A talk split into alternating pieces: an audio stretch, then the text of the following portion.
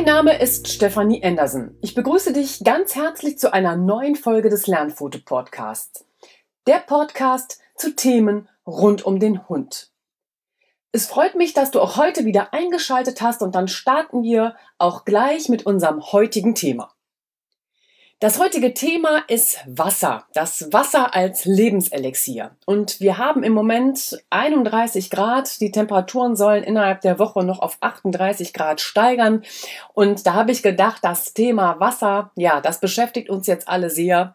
Und dann machen wir das heute zu einer Podcast-Folge. Wasser, das Lebenselixier. Ja, Wasser ist Leben ohne Wasser überleben Lebewesen nur wenige Tage, denn Wasser ist der Hauptbestandteil unseres Körpers. Haben Hunde ein Viertel oder bis zur Hälfte ihres Körpergewichts verloren, ist der Allgemeinzustand zwar sehr schlecht, sie bleiben aber am Leben. Hunde überleben ohne Futter bei fast vollständigem Verlust des Körperfettes. Ein Wasserverlust allerdings von nur 10% des Körperwassers ist lebensbedrohlich. Beim Welpen ist daher eine Durchfallerkrankung sehr ernst zu nehmen. Wasser macht zwei Drittel des Körpergewichtes aus. Wenn ich jetzt mal die Lina so als Beispiel nehme, die hat 20 Kilogramm Körpergewicht und bei einem Hund von 20 Kilogramm Körpergewicht, dann wären das circa 13 Kilo. Jetzt fragst du dich sicherlich, ja, wo, wo steckt eigentlich dieses ganze Wasser? Ja, das äh, Wasser ist vor allem enthalten im Plasma des Blutes, bei der Lymphflüssigkeit, dem Gehirn, der Leber, den Muskelzellen und es steckt natürlich auch in der Haut. Warum wird eigentlich so viel Wasser benötigt, ist dann natürlich gleich die zweite Frage. Im Blut wird das vorhandene Wasser für den Transport von Nährstoffen und Hormonen in die Zellen gebraucht. In Gefäßen und Nieren werden die Abbauprodukte und Salze abtransportiert und ausgeschieden, und all diese Stoffe sind in einer genauen Konzentration im Wasser gelöst. Und deshalb ist es wichtig, dass ausreichend Flüssigkeit im Körper vorhanden ist. Ausgeschieden wird das Wasser vorwiegend beim Hund über die Lungen in Form von Wasserdampf, eben durch sein Abhecheln und durch die Nieren in Form von Urin und über den Darm. Schauen wir zuerst mal auf die Haut, ob ein Hund körperlich beansprucht, erregt, gestresst und ob hohe Außentemperaturen herrschen, das Gehirn steuert immer die Körpertemperatur. Das Gehirn gibt dem Körper das Signal, auf Hochtouren zu laufen, um die überschüssige Körperwärme abzugeben. Wir Menschen fangen dann in solchen Situationen an zu schwitzen. Jetzt kommt dir sofort wahrscheinlich der Einwand, ich denke, Hunde schwitzen nicht. Aber dass Hunde nicht schwitzen, ist ein Mythos. Hunde schwitzen so ein klein bisschen unsichtbar. Der einzige Bereich am Körper des Hundes, wo Schweißdrüsen Schweiß abgeben, die befinden sich vor allem zwischen den Zehen. Und wenn ich mir jetzt so eine Foto vorstelle, der Pfotenbereich, der ist so klein, dass er nicht ausreicht, um den gesamten Organismus herunterzukühlen. Und um seine Körpertemperatur zu regulieren, setzt der Hund einen ganz anderen Mechanismus ein. Der Hund kühlt seinen Körper über die Körperoberfläche. Der Hund gibt überschüssige Körperwärme immer über die Körperoberfläche ab. Der Körper erweitert die äußeren Ader und die Venen der Haut und das warme Blut kommt an die kühle Oberfläche und der Körper gibt dann die Wärme nach außen ab. Aber wie wir alle wissen, ist die Körperoberfläche beim Hund ja mit Fell bedeckt und das erschwert diesen Prozess. Um das Wohlbefinden deines Hundes zu steigern, kannst du ihn durch regelmäßiges Bürsten von überflüssiger Unterwolle befreien und auch abgestorbenes Deckhaar entfernen. Damit liegen dann auch wieder Adern und Venen sehr viel näher an der Haut und haben eben nicht noch diese Schutzschicht von Unterwolle. Die Nase hat beim Hund auch eine wichtige Funktion, wenn es um das Runterkühlen geht. Der Hund sorgt auch durch die Verdunstung, die beim Hecheln entsteht, für ein wenig Abkühlung. Die Außentemperatur muss kälter sein als die Luft, die der Hund ausatmet. Das kann das Auto ebenso wie so ein Wohnwagen oder ein Wohnmobil, der Wintergarten oder auch so ein Gewächshaus immer zum Todeskäfig machen. Und da bitte ich auch immer wieder daran zu denken, auch nicht vorhandene Sonne kann ein Fahrzeug schnell aufheizen. Für den innensitzenden Hund ist nicht mehr gewährleistet, dass die einzuatmende Luft kühl ist. Der Hund überhitzt sich und es kommt zu einem Hitzekollaps oder zu einem Hitzschlag mit Todesfolge. Da verweise ich dich auch gerne nochmal an die Folgen 16 bis 18. Da habe ich die erste Hilfemaßnahmen besprochen, in Folge 16 mit den Grundlagen und in den Folgen 17 und 18 dann mit den Sofortmaßnahmen am Hund. Und da habe ich eben auch den Hitzekollaps und den Hitzeschlag unter anderem besprochen. Da hör gern noch mal rein, dass du auf so etwas immer gut vorbereitet bist. Kommen wir zurück zum Hund und seiner Körpertemperatur. Die Körpertemperatur eines Hundes liegt mit 37,5 bis 39 Grad Celsius deutlich höher als deine eigene Körpertemperatur. Das Gehirn des Hundes überhitzt schon bei einem Anstieg der Temperatur um ein bis zwei Grad. Das muss man wirklich nochmal sacken lassen. Also eine Temperatur, die um ein bis zwei Grad ansteigt, überhitzt das Gehirn deines Hundes.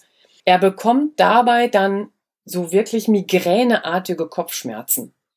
Bei einer Körpertemperatur von 41 Grad kann das Nervensystem Schäden erleiden. Und ab 44 Grad Körpertemperatur kommt es zum Kreislaufversagen und der Hund schwebt in Lebensgefahr. Also wirklich bis 39 Grad Körpertemperatur liegt es beim Hund noch im Normalbereich und alles, was darüber hinausgeht, setzt dem wirklich ordentlich zu. Und du hörst ja schon 34 Grad, das sind dann 5 Grad Unterschied. Die werden wir kaum wahrnehmen, aber für den Hund ist es wirklich lebensbedrohlich. Das Außergewöhnliche liegt jetzt in der Hundenase. In der Hundenase kommt der Wärmeregulierung eine ganz besondere Bedeutung zu. Der Hund sorgt in erster Linie für die Kühlung des Gehirns. Sein allerwichtigstes Organ. Erst an zweiter Stelle sorgt er für den restlichen Körper. Große Hitze schädigt alle Zellen, vor allem die des Gehirns und des zentralen Nervensystems. Und im restlichen Körper wird teilweise eine höhere Temperatur noch toleriert, aber das Gehirn und das zentrale Nervensystem ist einfach super angreifbar. Der Naseninnenraum des Hundes hat eine viel größere Oberfläche als die beim Menschen. Die Oberfläche beim Hund ist größer als seine Körperoberfläche. Kühlt sich der Mensch durch das Verdunsten des Schweißes über den gesamten Körper, weil er anfängt zu schwitzen, funktioniert das Abkühlen des Hundes größtenteils über das Verdunsten des Nasensekrets.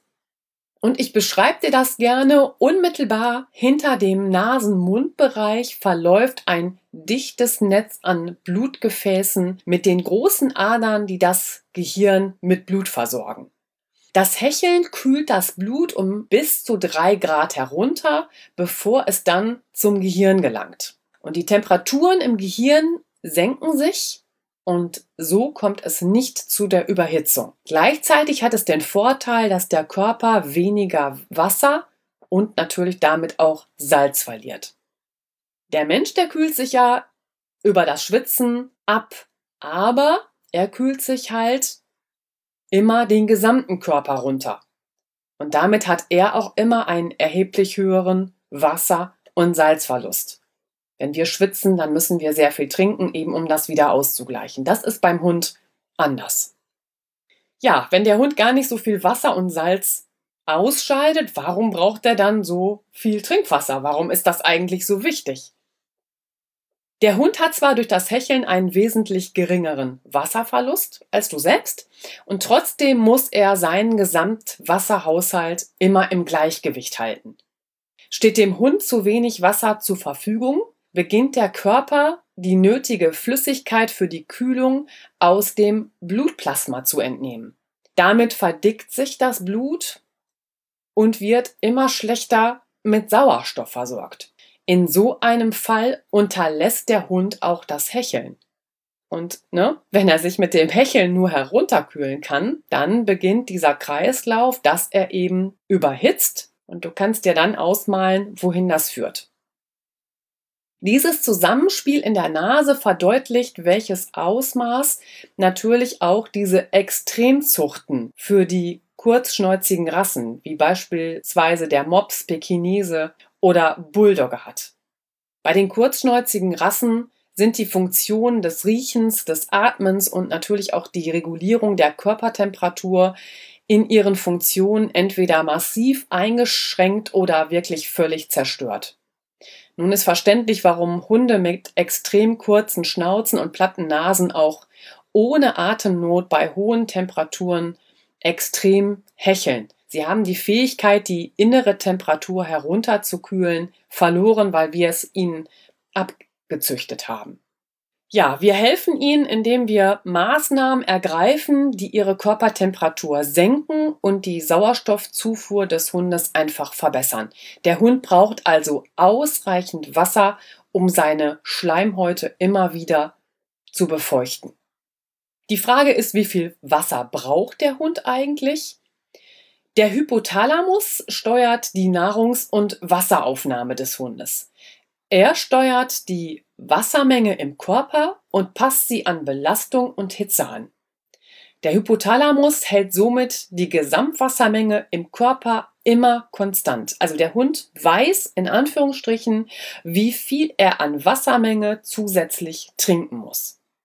Wichtig für dich ist natürlich dann, ein gesunder Hund nimmt nie im Übermaß Wasser zu sich. Und für die Gesundheit deines Hundes ist sein Trinkverhalten eine wichtige Information, ja, ein wichtiges Indiz. Besonders, wenn sich keiner der einflussnehmenden Faktoren verändert hat. Die Wassermenge eines Hundes ist abhängig von seinem Körpergewicht, der Länge der Belastung der Außentemperatur natürlich, der Luftfeuchtigkeit und seiner Atemfrequenz. Also wenn diese einflussnehmenden Faktoren für das Trinkverhalten deines Hundes sich nicht verändert haben, dann solltest du überlegen, ob es einen gesundheitlichen Faktor gibt, der der Auslöser dafür ist, dass dein Hund im Moment vermehrt trinkt. Außerdem spielt natürlich auch die Fütterungsart hinein. Bekommt dein Hund Trockenfutter oder feuchtes Dosenfutter, nimmt er natürlich unterschiedliche Wassermengen sowieso schon zu sich. Für einen gesunden Hund liegt der Richtwert mit der Trockenfütterung bei täglich 30 bis 70 Milligramm Wasser je Kilogramm Körpergewicht. Fütterst du deinen Hund mit entsprechendem feuchten Dosenfutter ist der Wasserbedarf entsprechend weniger. Also Wasser ist für den Hund wirklich lebenswichtig, daher immer ausreichend frisches Wasser in Haus und Garten bereitstellen und für unterwegs immer die Trinkflasche und den Wassernapf mitnehmen. Sind es jetzt hohe Außentemperaturen bei 31 Grad und ihr seid draußen doch länger als 20 Minuten unterwegs, nehme ich immer die Trinkwasserflasche mit, um die Lina nach 20 Minuten nochmal trinken zu lassen. Ich habe die Faktoren ja besprochen, damit der Hund immer wieder auch über das Wassertrinken seine Schleimhäute ausreichend befeuchten kann, um so seine Körpertemperatur wirklich auch runterregulieren zu können. Und da machen natürlich, wenn er drei Grad runterkühlen kann, für den Körper schon immens viel aus. Das empfehle ich auch jedem Hundebesitzer, der da ja noch einen längeren Spaziergang unternimmt. Ansonsten reguliert der gesunde Hund seinen Wasserbedarf selbstständig und deshalb kann die Trinkmenge immer ein Hinweis auf eine Krankheit sein. Ja, damit war es das in dieser Folge zum Thema Wasser, das Wasser als Lebenselixier.